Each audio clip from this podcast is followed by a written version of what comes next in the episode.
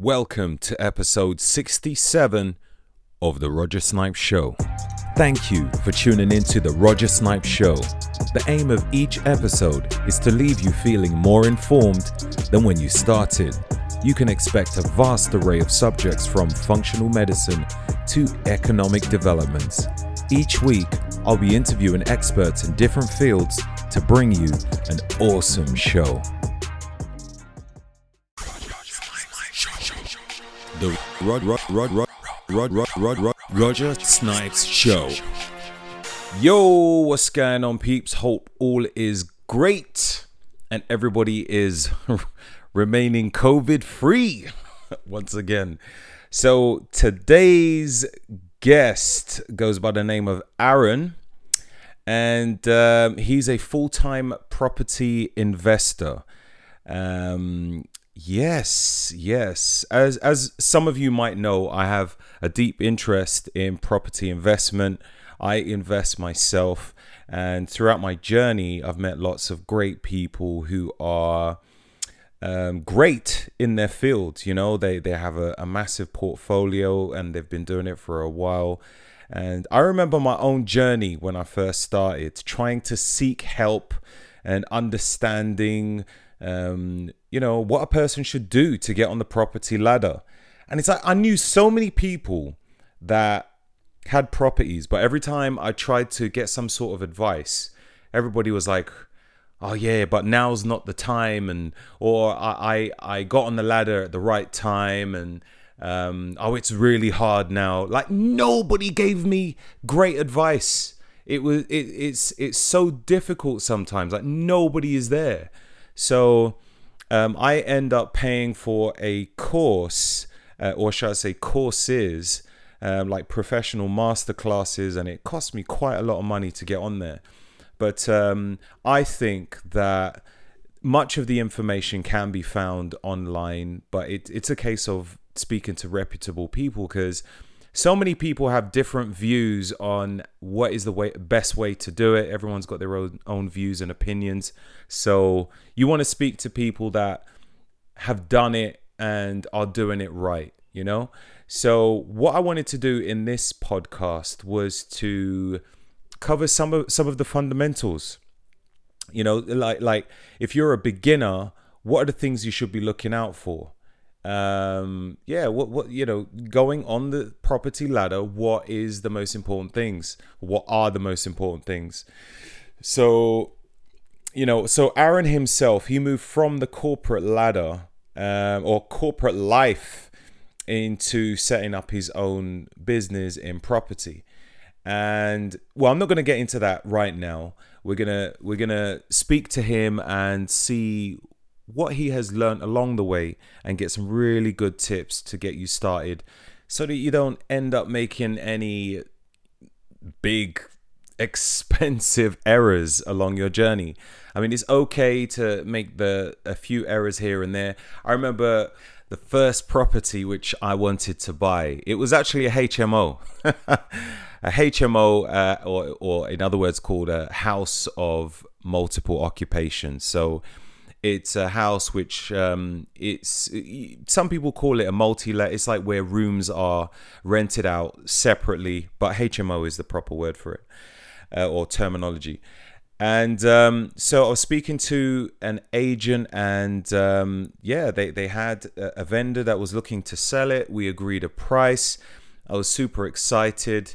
Um, now, for a first time buyer, you would actually need to have a certain, you normally need to have experience in a, at least a few buy to lets.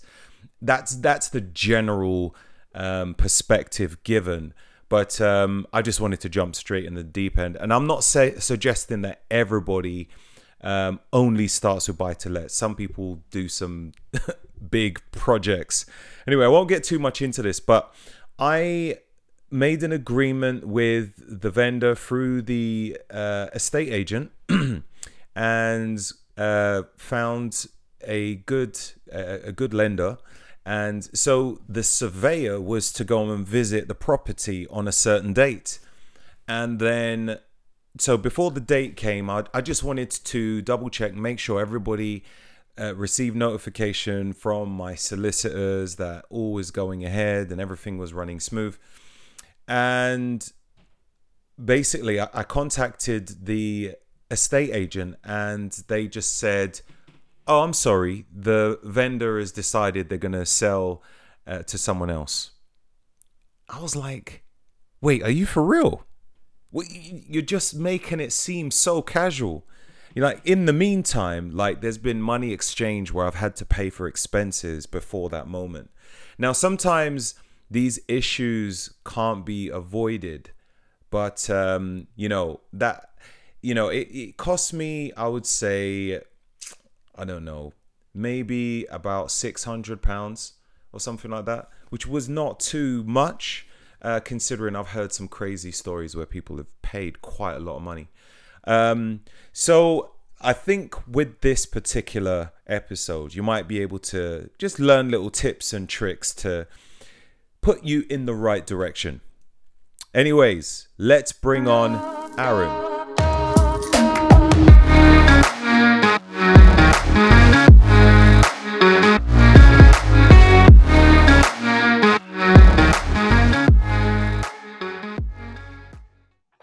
So, Aaron, how you doing, my friend? I'm very good, Roger. Thank you. Thanks for having me. Hey, no worries at all. No worries at all. So, where are you right now? You're you. Before we got talking right now, um, before we arrange this podcast, you mentioned that you was going to be going overseas. So, where are you right now? Yes, I, I'm currently in Malaysia. Um, that's Ooh. where I originally from. So, just came back for for a holiday vacation uh, as well, escaping the, the, the lockdown in the UK. Yeah, yeah. Oh man, it's quite it's quite cold here, I must admit, and uh, sunlight is very minimal. I see you've got aircon in the background there. Is it air conditioning? Indeed, yeah, we need that. Like now is uh, around eight, half eight uh, at night, mm-hmm. and uh, it's still very, very warm here. It's around 25 to degree uh, Celsius um, even at night.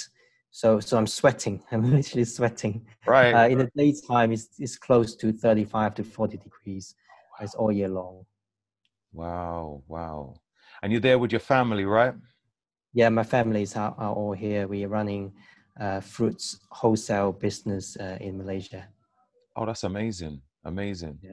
So, other than that part of your business, one of the reasons why I got you on today is to uh, talk about property. Mm-hmm. Now, as you know, I'm very interested in in property and different types of uh, ways in which you can make uh, property investment work. Yeah. And we met. Uh, where do we meet? On um, on a course, isn't it? Yeah, one of the business uh, mastermind. Yeah, yeah, and um, yeah, hit it off. And I remember turning up at one of your events. What is that called? Yeah. Square Mile Property Meet. Yeah, Square Mile Property Meet. Um, the, the reason it's called Square Mile is is uh, we we have the event literally in the Square Mile. So traditionally, it's called City of London Square Mile, which is financial district of London. And the reason I started that was I, I was working in the city and I work long hours like many other city workers, um, especially in finance. Um, and what, what happened was um, every time I finish work, I want to go out to network with property entrepreneurs and investors um, like, like yourself and myself. And it's just, there's none other events that is close to my doorsteps. Um, so some other need to travel half an hour, 45 minutes to the to the to the to the place for networking, and and so I decided to start my own. Amazing. And that that was simple. Yeah, yeah, and that's good. If you can bring it to your doorstep, it saves you traveling around. I remember yeah. when I was um, going to uh, there was uh, there was one meetup which is called Yes, Yes Property. Yes, yeah, that, that is in Richmond. So it take probably take me about forty five an hour to get there. And for me, about two hours. Yeah, yeah. Insane, right? Exactly. Um, so yeah, what you've done there is amazing. And in fact, when I went there, I met a um, quite a few different types of people, not just property investors, but people that mm-hmm. were coaches in different fields. They have yeah. different types of businesses, so it gives you the opportunity to uh, network with a just a bigger variety as well. You know? Yeah. Um, what was the topic when you when you attend the event? Um, I think it was. There were parts to do with regulations on HMOs. Um, okay. I'm just trying to think of actual speakers there. So it's it's, it's about HMO uh, property investing. Yeah, yeah, HMOs, and I think there were some other stuff. It was a little little while ago, um, but it, there was a lot of uh, noteworthy stuff to to put down, so it was cool. Yeah, uh, yeah, really good. So, what got you into property yourself? Because I know that your background was something completely different. As you said, you were, you were a city worker. What was you doing before, and how did you get into property? Yeah, that's that's a very good question. So um, I, I was born in a family business, as I say in Malaysia. So um, starting a business is always in my mind that I wanted to do one day. Um, I haven't thought much and do much um, of it until recent years. So I, I, I finished my two degrees in actuarial science. Um, so what it means is that um, financial mathematics and statistics in, in, in, in, finance products, and that's what I um, specialize in, like risk management, for example. So uh, after I finished my, my two degrees, I work in City of London, London for six years um, in investment consultancy. Uh, we mainly advising institutional investors um, range from few hundred million to 10, 20 billion pounds of funds. Um, so we advise them on their investment strategy. So I was in a risk modeling and, and, and investment strategy team. So, so basically we are the numbers team, numbers guy. Uh, of, of, of the whole company. So we produce all the numbers, all the strategies, and, and then present it to, to the clients. Um, and that, that, that is really my background in the past 10 years or so, my study, my, my, my education, my, my, my work. And alongside my, while I'm working halfway through, um, I initially I was attended to a course that we, we both um, uh, shared and, and, and, and thought that is, is a good idea to get into property. And, and as many people do as well, read the Rich Dad Poor Dad um, about 15 years ago. So so I decided to make it make a start in property business really about three years ago. Mm. And that was the beginning. And while I'm working full time in, in, in the corporate world and, and starting my, property business alongside during weekends and, and, and put in the late evening hours to, to make it work. And in the past three years, we so far we have acquired um, over a million pound of the prop worth of property under the brand of Acquire Property Group uh, while I'm working full time, as well as running the events that I mentioned just now, Square Mile Property Meet. Uh, in the past two years, we have sold over thousands, over 1,000 tickets in the past two years. Um, I've connected with hundreds and hundreds of people, uh, property related people, investors, developers um, like, like yourself. Um, so so that that was kind of the summary of what happened in the past three years. Recently, left my corporate job. I built up a a small portfolio or HMO portfolio, do a bit of buy and sell, flipping projects, and now I'm I'm full time focusing on property. That's awesome. That's awesome. Uh, uh, did you feel secure to move from a job that you'd been in for so many years to then move go into property? I know that was your you know your I guess your passion to decide to follow your dream.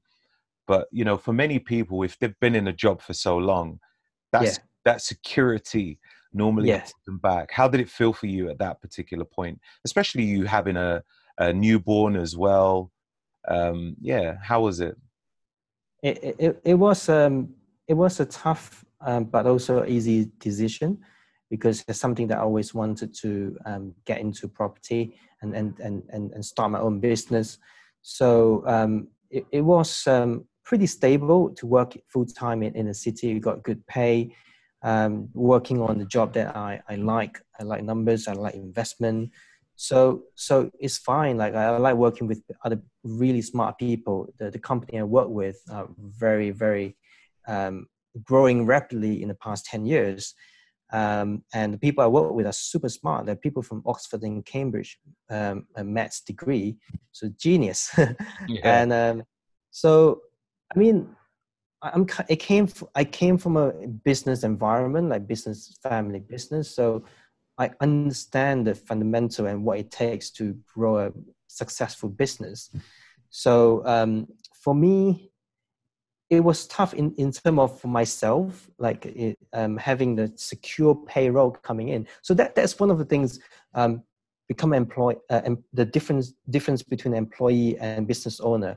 When you're employee, basically, when you when you turn up to work, you, you do your job as long as you are you meet the requirement from your manager, you get paid every month, right? And and and and that is pretty pretty certain every month. But entrepreneur and business owner is the other way around, where you put your money into something on a business or a project, and then you you almost see no return and not only that, you need to pay for all the professionals who are working with you, and you need to pay for your investors, and, and you see all the outgoing before you see the results, uh, before you see the reward. So that is one of the thing that hits me in reality that um, being employee is so stable you just get paid no matter what whether business good or bad you just get paid but being an entrepreneur is is taking a leap of faith that you do you take a calculated risk right you understand that when you're entering a property projects acquisition you know that it will make money in one year or two years time mm. because it might not make you money in the first year. And more that more often first year is the riskiest year because you buy the property things could go wrong. You do the refurb things could go wrong. You refinance things things could go wrong. And and and those are the risks that we are taking. But knowing that what will be a reward in the future you you'll be um, kind of um, happy to to do that transaction. So that's one of the things that i i found that is a real difference between uh, being an employee and, and an entrepreneur that's fantastic that is really interesting because when you've been doing that for so long you know at a certain date let's say uh, right at the end of the month you know you're going to get paid and you're almost planning how much you're going to save, how much you're going to spend. You know exactly how it's going to work. It's yeah. so predictable, and I think as humans we like to we like to know what is going to happen. We want to yeah. be able to predict stuff. If we can't, then I think that's where a lot of people start to build anxiety and feel uncertain.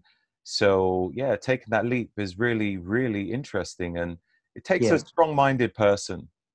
So yeah Sorry, was you going to say something no i'm going to say it's, it's a leap of faith really at the end of the day like um, when, when you go into business you, you can do the, all the forecasting and you know all this like covid-19 in 2020 it, you, you never know what will happen. So in the beginning of 2020 i was planning like this is what i'm going to do. I'm going to sell this project. I'm going to do this project. I'm going to refinance this all plan out.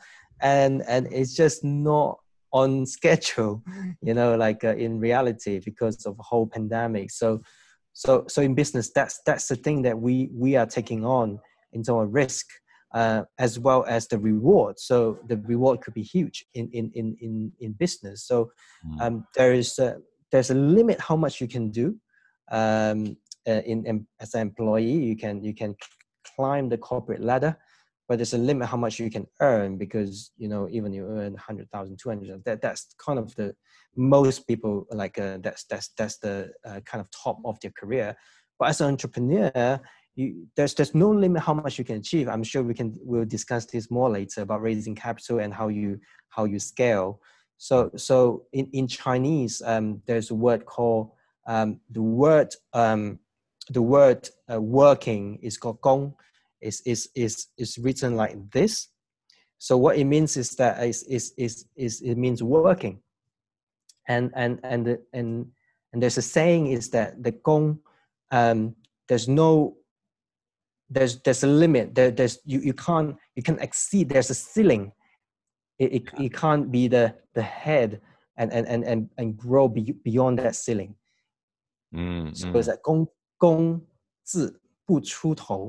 which is means you cannot there's a limit there's a ceiling of being an employee where you cannot grow beyond that. It's like a, a cap you know a cap yeah you're capped at a certain amount and it doesn't yes. matter how much extra effort you put in it. It's like, well, the boss says, thanks, thanks, but you're not getting paid anymore for that effort. no. Um. So it's great. It's great. You've got you got a, a little portfolio. Now, there's so many different types of investments which are out there. Um, not just property. you've got people who Yeah. do um, uh, stocks and shares and forex Correct. and you know the whole whole shebang. Yeah. What made you pick property um, uh, above other choices? I'm sure you know in in in what you was doing before, you probably had um, maybe close access to um, to uh, investing in in sh- shares in different companies. I'd Yeah. assume.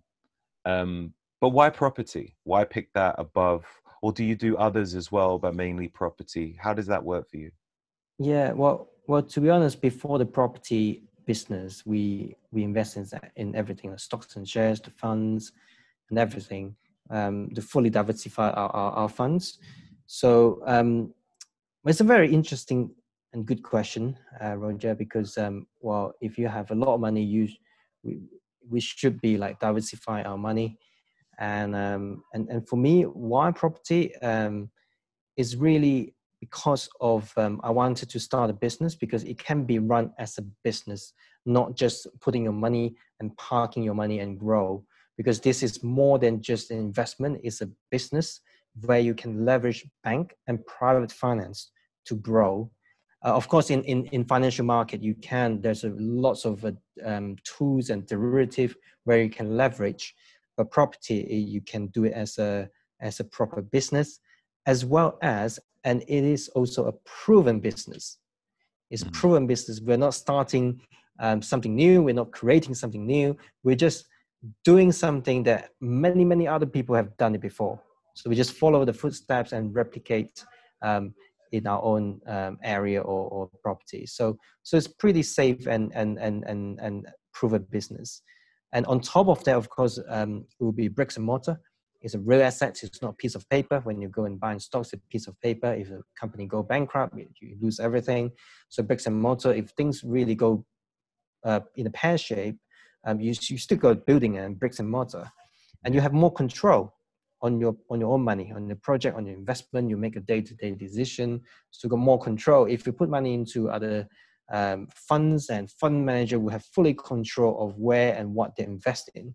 So in property, you decide where and what do you want to invest, and, and after you bought the property, what do you want to do with it? So you have full control of that.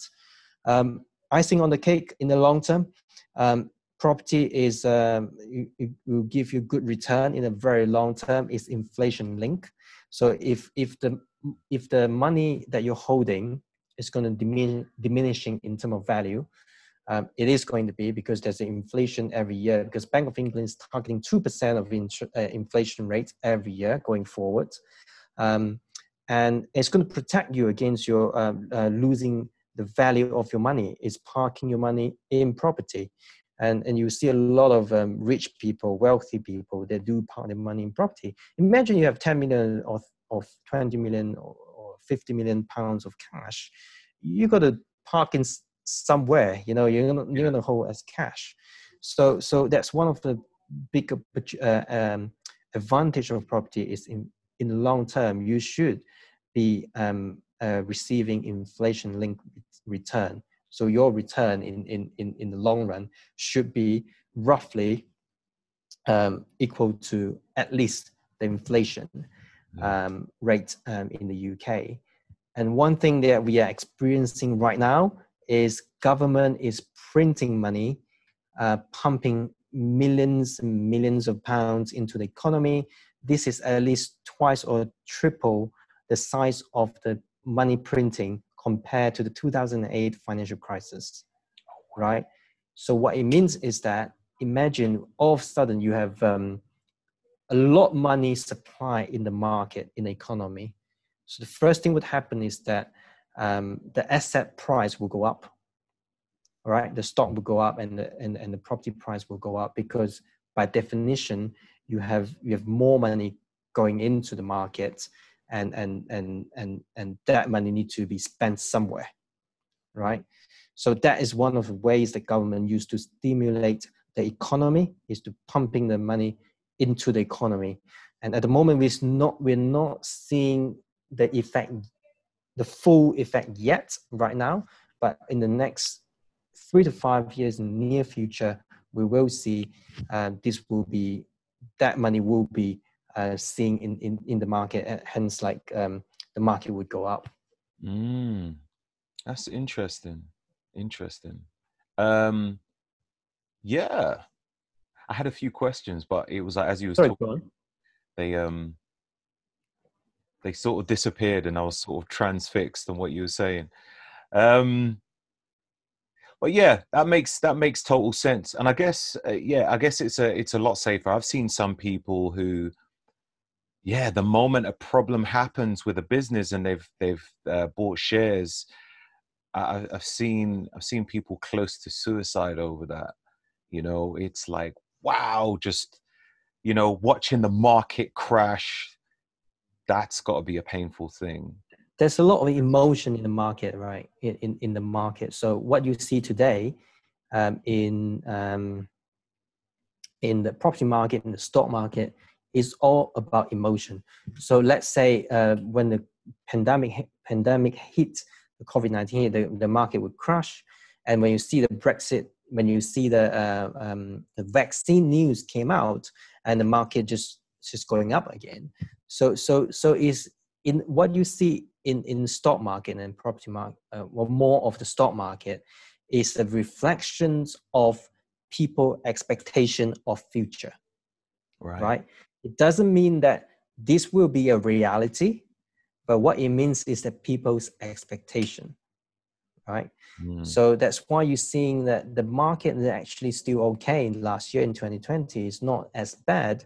So what it means that I my imp- interpretation is that the, pe- the pe- people are still optimistic of the market in the near future mm-hmm. right so so so we'll see yeah we shall mm-hmm. we shall so you left your corporate job uh, you went into property um, as a as a lifelong decision and mm-hmm. you felt felt confident that it's gonna it's gonna work you obviously felt confident that it's gonna work for someone who wants to do the same thing um, yeah.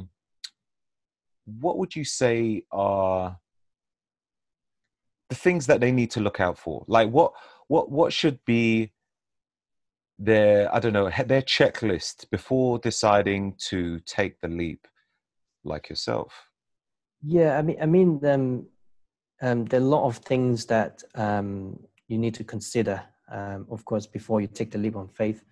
But in terms of uh, when you're starting out, um, I always think that there's the three key kind of areas you should think about and to decide how you should be starting your journey.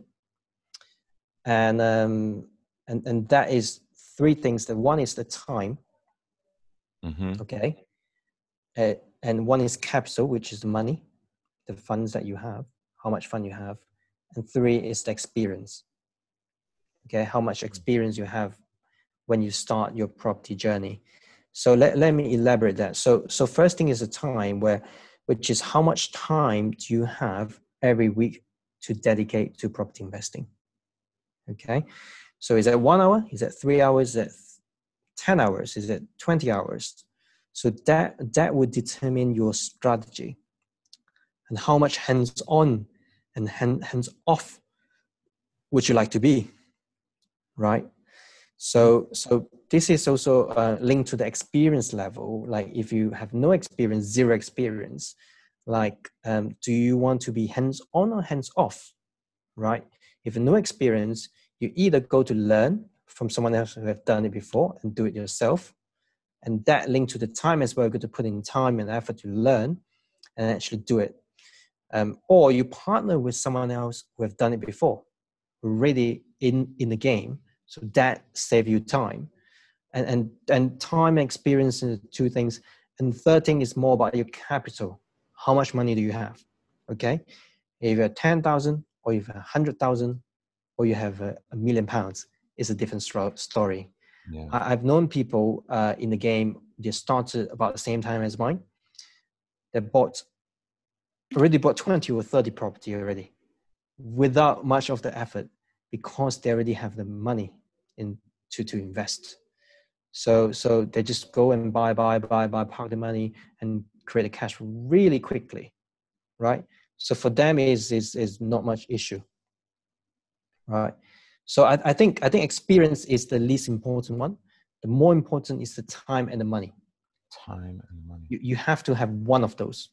Okay. Either have money and you have no time, that's fine. You can you can find someone to work with you and and and, and outsource a lot of things. That that's pretty easy solution.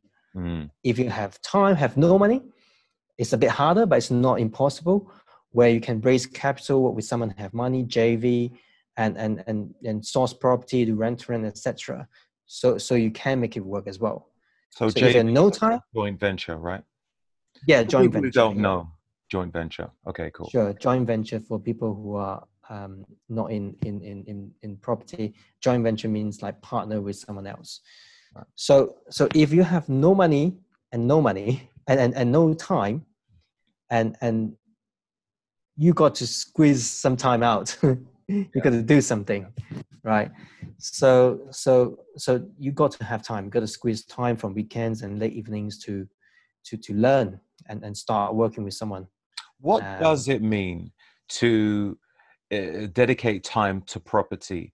So you don't have a property. What what sort of things are people doing to to to get a property? What what are the yeah what are they doing?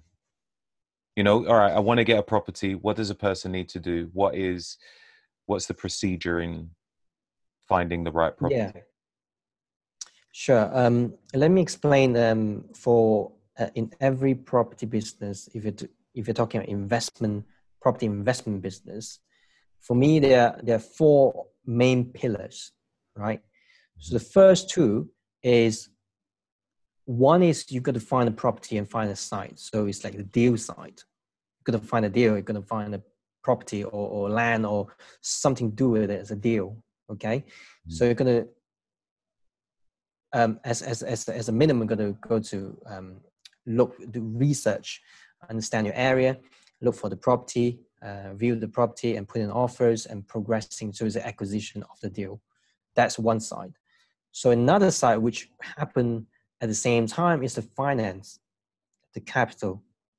Okay, so you got to get the money from bank, as well as you're going to work with private investors, right? So these are the people who will work well, work best with you, especially during the recession, which we are likely to experiencing in the 2021 as well. So in, during the recession time, um, what happens is a lot of banks um, going to tighten their lending. So we see that as well in the recent uh, past few months, which the down value, um, the, the, the, the property price, the property value, which is equivalent to reducing the loan to values, right? right. So they're, they're tightening their lending. So this is the time we're going to work with private investors. People have the capital in the bank, and they want to park their money with with people like myself and yourself who, who are doing the work and, and find deals and then you get two of them line up and, and marry them and then that that is going to um, be the property project you're going to start to work on so you buy the property you buy the property or site and then you got the finance investors from banks or whoever and then you the third pillar is the project delivery and management. So it could be uh, you're fixing so the, the, the overall um, thing that you do on the project man, uh, project delivery is solving a problem. So what is the problem you're solving when you buy the property? So a lot of time for us is uh, we're buying a rundown property um, and and undesirable property, and then we we we do it up into very high standard HMO. So that's the problem we are solving. And then we the solution we're providing is high-end rooms that we rent out to professionals. And some sometime it could be a legal issue on the lease that you fix that issue. Um, so basically, you do something to solve the problem uh, of of of of the deal, and then you you you you make money of that. So that is the third pillar. Is the project delivery and the management. You might need to manage the refurbishment, managing the people to to deliver the projects. And the fourth pillar, to me, is is the exits. So what would be the exits that you um, want to execute? It could be selling the property. It could be refinancing, and then you manage um, the tenants on an ongoing basis. So that is the fourth pillar. How are you going to run that uh, property or the site going forward? Or going to exit at that time? So that is the fourth pillar. So to answer your questions, uh, you, you, you, talk, you, you asked me about what, what, how is it like um, to, to actually doing the property is, is there any activities that is uh, fit into the four pillars yeah. would be would be running a business. You're finding deals, you're finding the finance, and then you deliver the project project, and then you you you work on the exit or managing the the the, the, the tenants uh, going forward. Mm. Oh, that's that's awesome. Let's say I'm sure you got different people who have different amounts of money which they have to start off with. And sure. that'll probably be a big determining factor as to maybe their their approach or what type of property they're going to go for. Let's say you have limited funds. Would you suggest it would be better to try and marry it up with an investor to get a larger amount of funds? Or would you suggest them to start off with get their feet wet and find a smaller property by themselves? What would you say would be?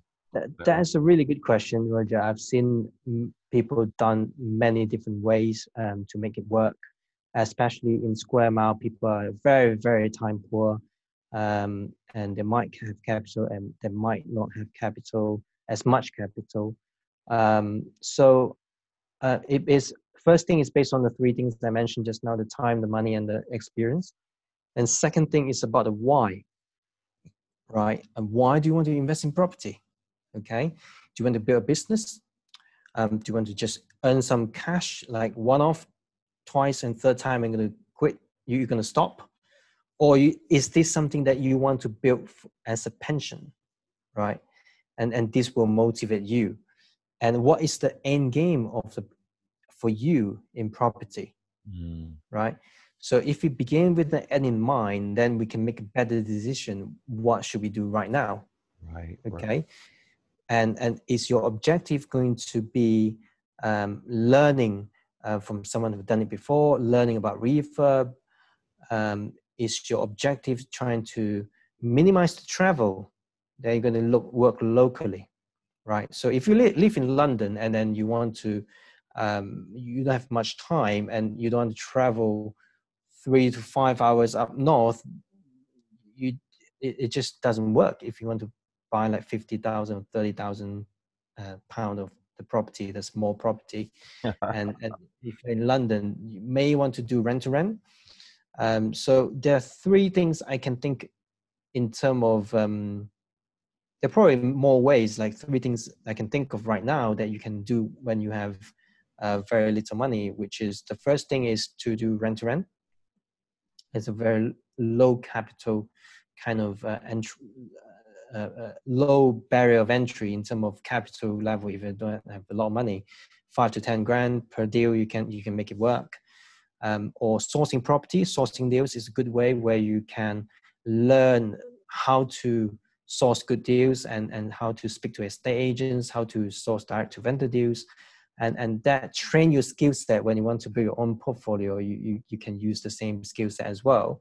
So it's more about um, sourcing deal. What it means for by that is that you you find the deals and then you sell it on to someone else, to investors, and charge a commission.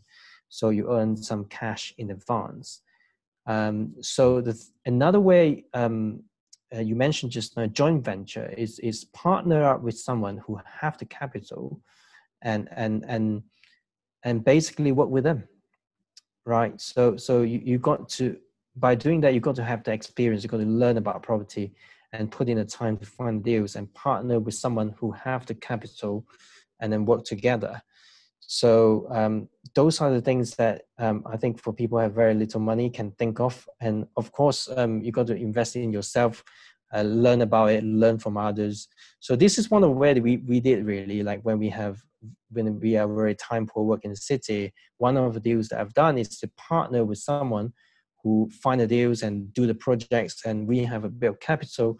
Then we just park it. Uh, we just we, we know the area as well so but we have little time to actually deliver the projects and finding good deals we partner with this guy that we um, put in the money and then he find found the deals and he do all the work and then he managing the tenant as well so basically we we we go 50 50 on this project um, we're gonna we, we sold this sold this property and then we split the profit mm. so so in every joint venture it's about seeing what you have and what you do not have, right? So what you have, um, and you're going to find someone that is have something that you do not have, you know, yeah, something that our strength and and and other people's weakness and other people's weakness your strength. So you just marry up, and and that's that's how it works. So that that is one of the ways that you can make it make, make it work uh, when you have very little capital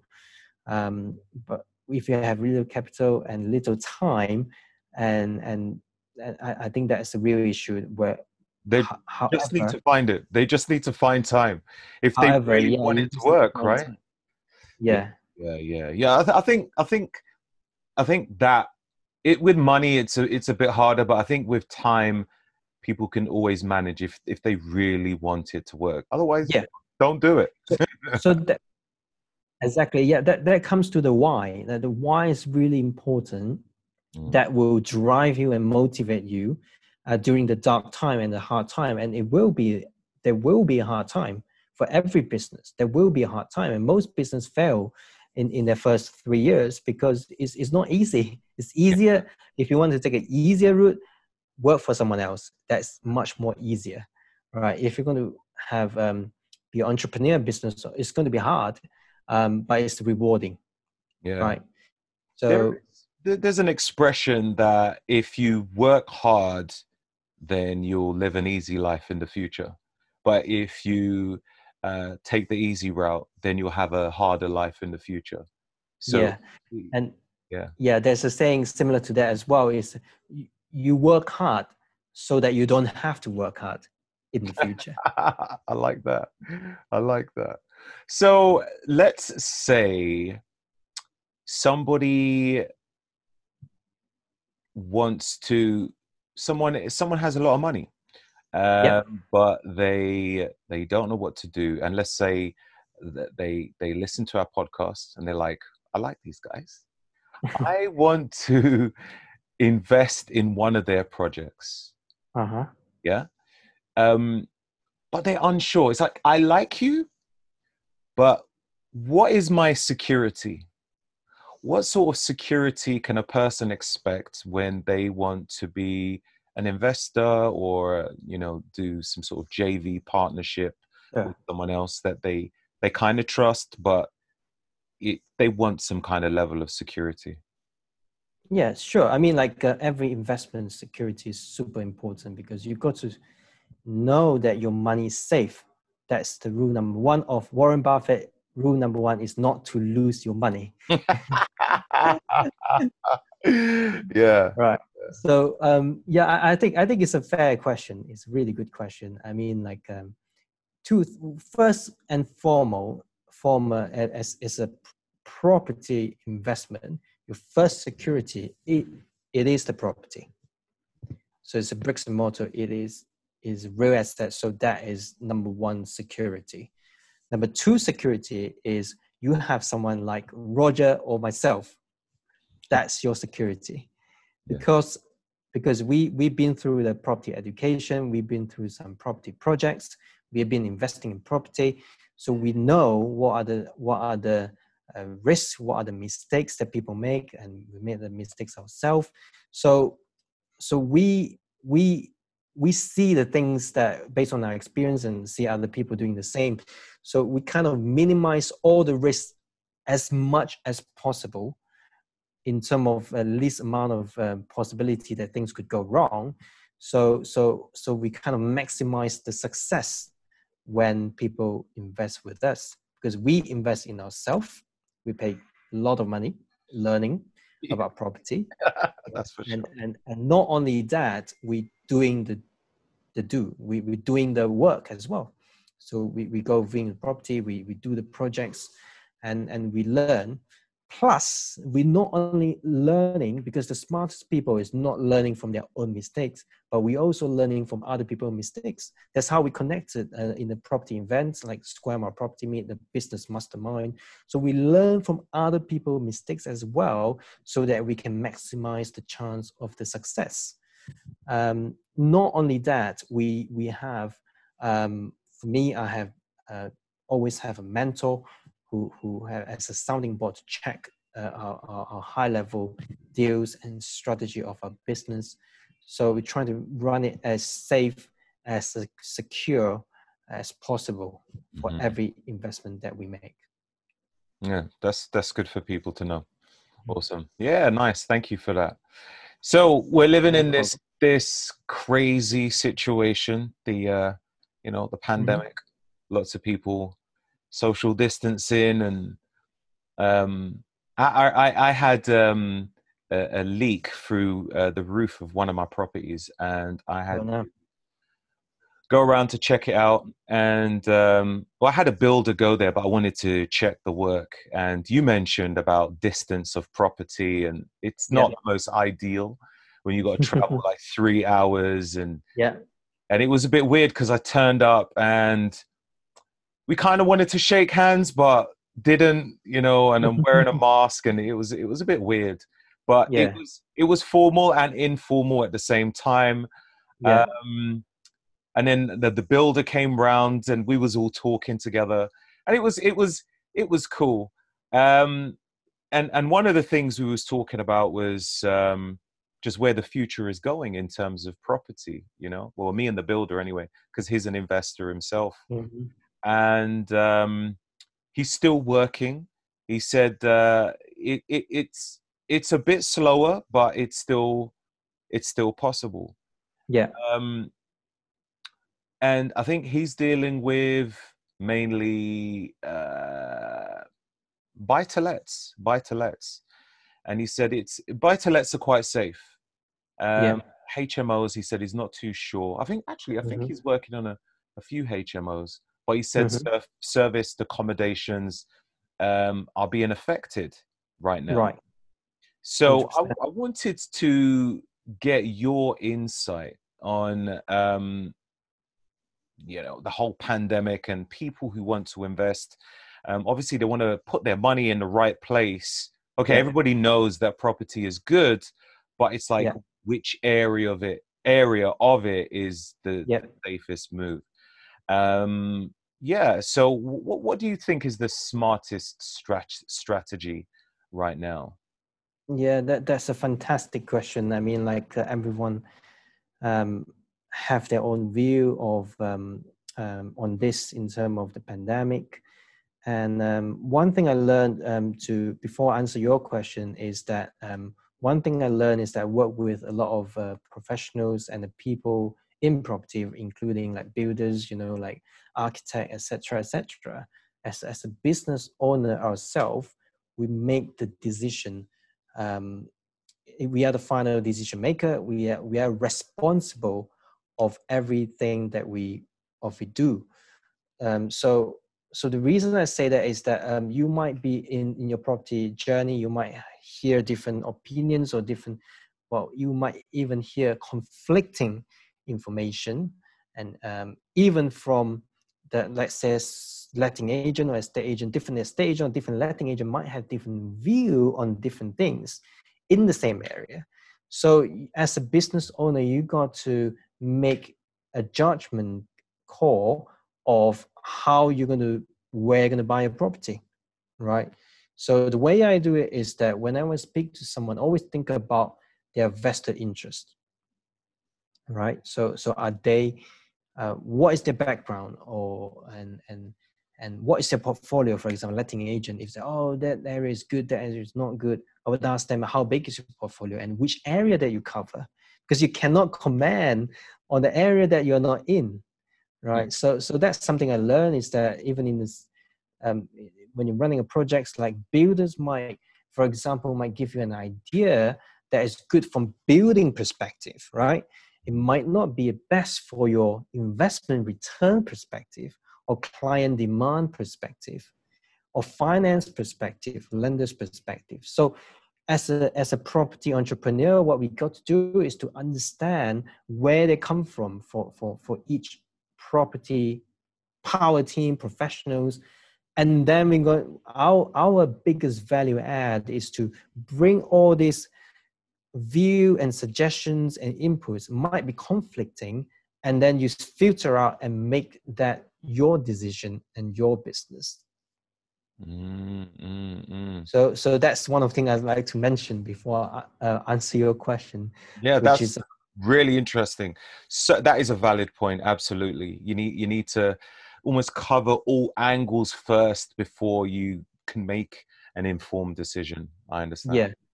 So so that is kind of linked to um, the question that you asked me. What is the smartest strategy out there? Is that I think for every investment, property investment, the exit is the most important element. So it's the begin with the end in mind. So regardless of the market condition, whether we're in a pandemic or not, for every property, we should have multiple exits. Okay. Right. So what it means is that, for example, the service accommodation that you mentioned, and a lot of service accommodations, what they're doing now is that they're turning into buy to let. In London, there are all of uh, flats that in London, because it's affected by uh, COVID nineteen, they they can't let out their their their their, their flats or rooms. They mm. they will need to make money because business are not running. They can't let out, so they turn the whole flat into buy to let. For for other areas, there might be a house like a service accommodation. Accommodation. I'm seeing also they are turning into HMO. So it's like more of a high end kind of like HMO, very high end because they are kind of a low end hotel but when you turn to HMO, it became very high end HMO. So that is going to be another exit. So when we run our numbers, if you're doing service accommodation, in my mind is that what if one day this SA service service accommodation market doesn't work, which is which is year of 2020, most of that are struggling, yeah. then you got to pivot your business model. Can you do it as buy to let is going to is that going to kill all your cash flow probably going to kill your cash flow but if you quit your job is going and, and you rely on that cash flow you're going to go back to work straight away because that that is what happens so yeah. to kind of answer your initial question as well like um, when you quit your job you're going to have some contingency in your business as well as your personal as well. So you're going to have a cash reserve to make a leap of faith. Um, and yeah i mean i mean so so so so multiple exits is extremely important is the key. And and and is that going to hurt your business? What what happened? Like if you run some numbers what happened if when you do sa then you need to turn it to buy to let or hmo and that's exactly what happened during the pandemic and um and also a lot of people might um, rent to key workers so i see a lot of people the first thing they do is that because they're losing out all the corporate uh, clients because the people are not working. Mm-hmm. And then what they do is that they rent out all these empty rooms and, and flats to um, to key workers, to doctors, nurses, or they rent it to people who are self isolating. Self isolating. Right. Yeah. So if you need to self isolate yourself for 14 days, or if you're working um, uh, in, in, in hospital you want to be away from your family to protect your family then you want you might want to have a different place to live in then you you you you um you can rent a, a flat or a room um, outside, uh, which is might be as a, a short-term stay. Mm, mm. Right. So to so to answer your question more directly, what is the smartest strategy out there? And it is more about in general, there are three points. Right. The first thing is buying at the right price, not overpaying. So this is something that we're seeing in the past few years. Um, a lot of people overpaying and, and to get into the deal. And, and that this is the time that we do not overpay for any property. So ideally buying at a discount. If you're not, make sure that at least not overpaying. Mm. And second thing is is structuring the deal. How do you structure the deals, right? Um, you could structure it creatively, right? You can you can you can put the lease option or delay completion. What it means is that you can exchange and then complete the deal later on. So that minimize your uh, initial capital that you need to put in. So third thing you can think of is um, value add. You got to add value. That that links to the point that we mentioned. We are solving a problem here. So when we solve a problem, we're adding value that will uplift the rent and or the price of the property. So, so regardless of any strategy that you do, you, you can you can you mentioned about buy to let, HMO, service accommodations, even doing development, anything that you thinking about doing in property, right? There's there's the three things you could consider is the price, buying at the right price, the structure of the property, how do you structure the deals mm. um, creatively, and the value add mm. is the third one. Awesome, awesome. So if you, okay, let's say you got a service accommodation, you're thinking, oh damn, this ain't looking too well, and yeah. I want to turn it into a HMO.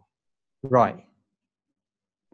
How is that going to work when it comes to the bank? Because obviously you have a certain type of mortgage going on.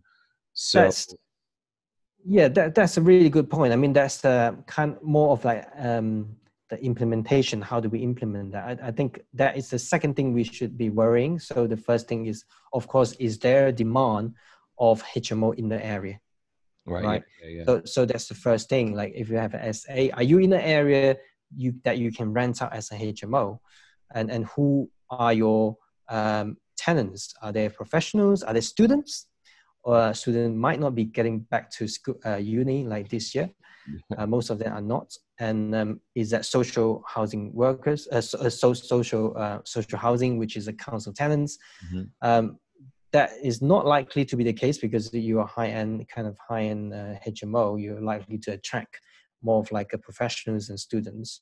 So I think that's the first thing. Is there demand for HMO? Right. The second thing you mentioned there is the actual implementation. Um, I'm, I'm, sure in the past year during the pandemic, the bank uh, would be a bit flexible. This is something you, you could check with the bank whether uh, you can rent it to as a HMO. I'm sure a lot of bank will be um, happy for you to rent out rather than just just keep it empty. Yeah. That's something that you need to check um, to ask for consent from the bank.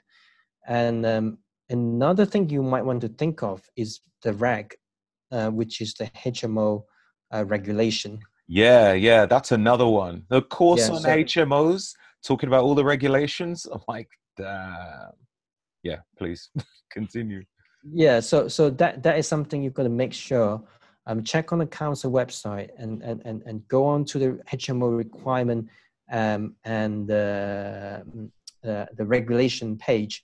You see a list of things that you need to do and meet the minimum room size, and you're going to have a fire alarm, um, a smoke alarm, for example. You're going to have minimum space for the community area. You're going to have a fire door.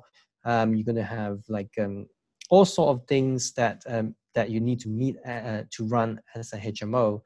So if you are a hotel, you you are in a better place because hotel um, have uh, you usually hotel is is is all like uh, you have a fire door, everything, escape route, etc.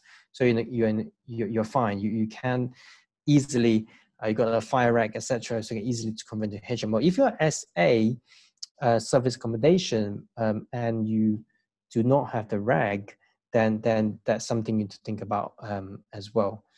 Mm. So um, especially, oh, on top of that is the licensing. If you have um, uh, more than two household, you technically HMO, mm-hmm. then you, you need to look at the local council, uh, whether you're in Article 4, and then you might need to apply for licensing. Oh yeah, Article 4, Article 4. So Article 4 is, um, uh, how would you explain it? Some areas can have HMO. Um, yeah, how would you explain Article 4? Sure, we're getting a bit technical. Uh, oh now. wow, yeah, yeah, maybe, yeah, okay, yeah, yeah, that's fine, that's fine. That's fine. I mean, like, um, I can, I can explain it. That's fine. It's not a problem. Um, so, Article Four um, is something that is preventing you um, to convert um, uh, it could be commercial building, but in, in our context, we're talking about HMO, convert a normal house into a house in multiple occupant occupation. So, so in all areas in the UK, by default, you can convert a normal house into a, a HMO that holds up to six people. Okay, so it's not number of rooms; it's a number of tenants, six people. So by so you can do that under permitted development. So you can do it without applying for planning permission. Right. So in some areas, for example, um, Birmingham, the whole Birmingham are now in Article 4. So if you buy a property in Birmingham and you want to convert into a HMO, you got to apply for the uh, planning permission before you can do the work. Right, right. Right. And you might not get the permission. Uh, if the council um, think it's not suitable or is very, if you're in an area that very saturated or crowded uh, area of HMO and, and, and, and each council have a spe- specific rules of how many HMO they can have in the very small areas. Got you. So something to, to consider as well, which is um, something you definitely need to look into if you're thinking to convert a house into HMO, whether you're in Article 4. However, the upside of um, having a HMO in Article 4 is that you are almost certain there is a demand. Okay, because right. the reason of having that Article 4 in is that there, there are too many HMO in the area that the council need to control that number of HMO. But the upside of that is that you're almost certain there's a demand of tenant in that specific area. So Article Four is like a restriction. Yep. However, you may still be given permission to. Correct. Re- yeah. Okay. Yeah. Cool. Correct. Yep. So you you got more loophole. Uh, also, not loophole. got more loop to jump over. Right. More barrier of to to to to convert that into HMO. But once you get that, you you got um, you got almost qualified um, um, certain in terms of demand, and the good side on the finance side, the lender will love it because not not all people, not not everyone would get the planning permission in Article 4 area. So if you get that, um, the the your your valuation uh, from the lender will be in your favor. Got you. All right. Awesome. Yeah. That's brilliant. So um so in in many in many seminars i've heard people mention it's not even just seminars like you just hear it everywhere where people are always trying to instruct you to get used to not using your own money ever. You know they like you know if if you try to buy a property with your own money you'll run out quickly. I'm always hearing that. Don't use your own money. And you know the the popular thing is opm other people's money. So the question is where? The question is is it easy to raise finance? What's the fundamentals um, to have people rushing to you to want to hand you cash uh, to invest with you? Sure it's, it's a really good question um, roger. Um, I, th- I think it's, it's all down to how much money you have. As we had a discussion just now, if you have lots of money, you don't have to um, have other people's money in order to invest in property. So I suppose it's, it's more of your situation um, in, in terms of uh, everyone's situation, like depend on your own situation. But of course, um, also depend on your desirable goal. If you want to be ambitious, if you want to build a proper business, property business, you got to work with other people. So I, I'm I don't usually work, uh, use the word other people money. I mean, it, it, it make me feel that um, it's less, less important when you use other people money. So to me, it's even more important than my money because it's not my money, right? right? Um, so so I, I usually refer them as a private investors. So they're not bank, so they're private investors who have the capital and they want to invest in property.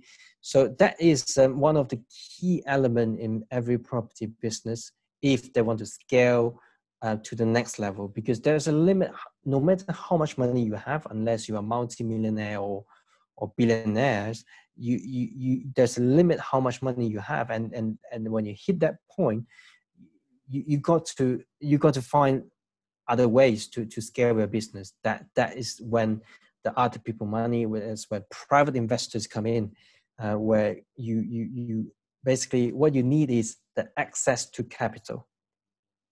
Okay? So you don't have to have the capital but you need to have access to the capital. Um, to me is is all sum up into one word um, that um, to to have people who are lining up to invest with you uh, which recently I've signed up three uh, three investors in the past month. Um, for, for, for my business they're, they're, they're ready fully ready to invest with us in 2021 so so that all sum up into one word is the trust right? For investment is all about trust. So, so it's all about uh, building that trust, and that trust come from uh, building the relationship, getting to know you, like you, and and and basically trust you, right? So, so that's come with a process, um, in term and the timing as well. You know, take time and to build a relationship and understand more about each other. Think think about it as a as a as a marriage right? So before you sign the paper, uh, put a ring on, on, on, on the lady and, and commit for the rest of your life. Or the man, you got some people, you know. Man, yeah. and, and, and, and, and that, that is the commitment of life, lifetime, right? That is the trust that you put in to another party, right? A very, very big trust. And how do you build that trust is that it takes time. You, you hang out together, you, you you you, you go in, went into uh, go into a relationship and then you you go out for for for meal you go out for movie uh, you talk on the phone you, you you build that trust and before that what would happen is that um, you, you, you connect with each other right so you might connect with um, friends of friends or it might be online it might be on on facebook um, that is a, a different touch point so it's the same exactly the same process um, in, in, in investors, private investors. So they got to know you, they're going to spend time with you, um, they're going to connect with you on a personal level as well as the, on business level, they're going to make money. But um, the, the, the key thing is all about the whole journey. If, if I were to sum up, is building trust. So are four C I'm going to share with you in terms of uh, building that trust and, and, and the investor relationship is the, the first C is the connection, right? So um, online or face to face, there's the connection. There's the first connection, the second connection, the third connection. Um, we, we, we met through one of the event as well. That's the first connection that we have. And then we, we following up, we have that um, further catch up meeting multiple times. We went to a gym a couple of times we went for meals and we, we do a Zoom calls, and that is the connection and, and journey. It's very similar here. So the second C is a commitment. So what is the commitment for you and the investors, right? So the first thing, the commitment is the time commitment, right? So we, we spend spend time together. So I also always look for how much is the investor willing to spend time with me um, before they put their money with me because if someone is busy and they can't even spend time with you to to on a phone call like how are you going to work together how are you going to invest together So that's always the thing I'm looking for is the is a commitment to each other in terms of uh, meeting up each other and of course the, uh, the the money commitment later on. But the first thing is the time commitment so commitment is the second c.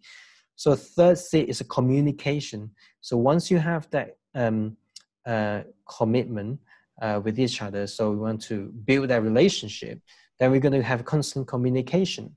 Like you and i we have a couple of phone call and zoom zoom calls and and we build that relationship through communications so, so uh, similar to the analogy I, I, mentioned is a relationship. You, you're going to keep in touch. You're going to WhatsApp. You're going to, and if you don't doing, if you're not doing that, is you're not heading into a right direction. You're not going to get married at some point. So you got to have communication. Even our investors invested with us. We have regular communication about the projects, our life, you know, our business, what is happening. So there's a constant and regular communication. The fourth, fourth, fourth C is collaboration. So that's working together. That's the business part. So once you have the connection, commitment, communication, and, and that's how you kind of um, come together and, and, and, and look at how you can work together and, and what is your strength, what your weakness, and what do you have and not have, and how can we collaborate and work together and make money together and have fun together. That's it. That's it. That's that's great. That's great. That's amazing to know. Um, for both sides, for people who have the portfolio and you know they're trying to raise capital, and for the other side who have the money but they're unsure on what they should look out for. What's the fundamentals for them when they're handing over their money? What what are the sort of people that they need to look out for and just some key bullet points before handing over cash. So both people happy with the whole situation. They're not nervous about it. They're both um, in full understanding of what they're what they're doing, what agreement they're going through, and building a great relationship along the way. Not just like, oh, here's the cash, get yeah. on with it. you know. Yeah. If you are the people who um, uh, just want to partner money and make money like there are many other places you can do that like that you search online. There's many platform that you where you park your money and get your return. That's it. So that's not the business we are in. We're in the business in the people business interaction. We have the interaction we have on a personal level and you could learn about property as well. So that's more than just the return more than just the investment return. So we have the personal relationship to understand more about property, um, the way we do things, etc. Yeah. So um, if you were to sum up like people looking for um, part, where to park their money when they invest in property, I, I think the the fundamental is the trustworthy. It's the person that you work with. Is that it, you're going to trust them with your money. That that's the fundamental and and and if if you think that you can trust them with the money then and and that that that is the key yeah. and can you work well with these people um, um, I, do you believe in them in their vision you know um, and the track record and etc etc um, I, I, think it's all come down to the trust element because we we have um, investors actually based in singapore and he he trusts me a lot like um, a, a, lot of things i explained to him and um, he he just he just um, trusts me fully 100% um, so uh, one thing we have to do as a business owner is that we uh, we need to protect the trust right? The trust doesn't come easy. You can build uh, trust um, years to build a trust but it takes seconds to lo- lose that trust right. So so you got to protect that. So I mean I mean for people who are looking to invest, I think it's um, looking for people who are trust trustworthy, and because there's a lot of uh, shark in the industry where you could lose all your money, and if if if if the if the return is too good to be true, it's it's likely to be too good to be true, because um, I know people who are um, from overseas, they're looking to invest in property in the UK. They got invest in a project that is 100% return or 200% return, and, and basically, well, I personally know, know them. They're from from overseas, Right. and and and basically, uh, half a year later, and a year later, the the the company went bust. And they lost all their money, all their money. That's that's painful. It's too good to be true, because it's it's a lot of return Two hundred percent. but it comes with risk. Why would people give so much of their return um, away? There must be something. Yeah. Okay. Um, so so just be careful, um, and and and that's why when we work with investors, we we take time to for them to learn about us as well as for us to to to learn about them, learn about each other, understand about each other before we go into uh, um, the business. So that that is really important to us Super. That's great. to building that relationship and trust Yeah. both uh, both ways. Yeah. Relationship is everything. Or trust is everything. Yeah. I think I think I think that's all, Aaron. I think um yeah, I, I think I got everything I need I needed to hear. Excellent. Uh, one final thing to mention, Roger. Um, I've recently set up um, my my website. If anyone wants to know and connect with me, um, or follow my social medias, uh, if you go to www.aaronkok a a r o n k o k dot co dot uk, and you can find everything about about uh, myself and uh, all my features on podcast and YouTube. And this will be on on there as well. So once it's uploaded, so um, if you want to get in touch and learn about property investing, get in touch. And I'll, I, I usually post a lot of content on social media. It's free. It's a, it's a real life experience about um, uh, about uh, everything that I do and and uh, some tips of investing as well. Lots and lots. I've seen you've got a ton of videos which takes people through everything, you know, projects that you're working on, tips. Um, and they're not long videos, they're easily digestible videos. So guys, definitely check it out. I'll put the all the links in the show notes so people can click on it and follow. Thank you. Aaron, once again, thank you very much, sir. I really appreciate your time. You shared a lot. Same here. Thanks. Thanks for having me, Roger. No worries, sir. You take care. Take care. Thank you for tuning in today's episode. Any guests which I have on the show really provide some golden nuggets and useful life changing tips. So always feel free to check out their social media platforms or website links, which will be written in the show notes. These shows are financed by my sponsors, so your contributions are always greatly appreciated. Any clickable links with discount codes will not only provide you with the best services, but will help out the podcast too. So, thank you. If you do like the Roger Snipes Show podcasts, then why not give it a review? A five star would be awesome, but some great feedback on what you liked about the show or what you would have liked to hear would be helpful too. Until next time.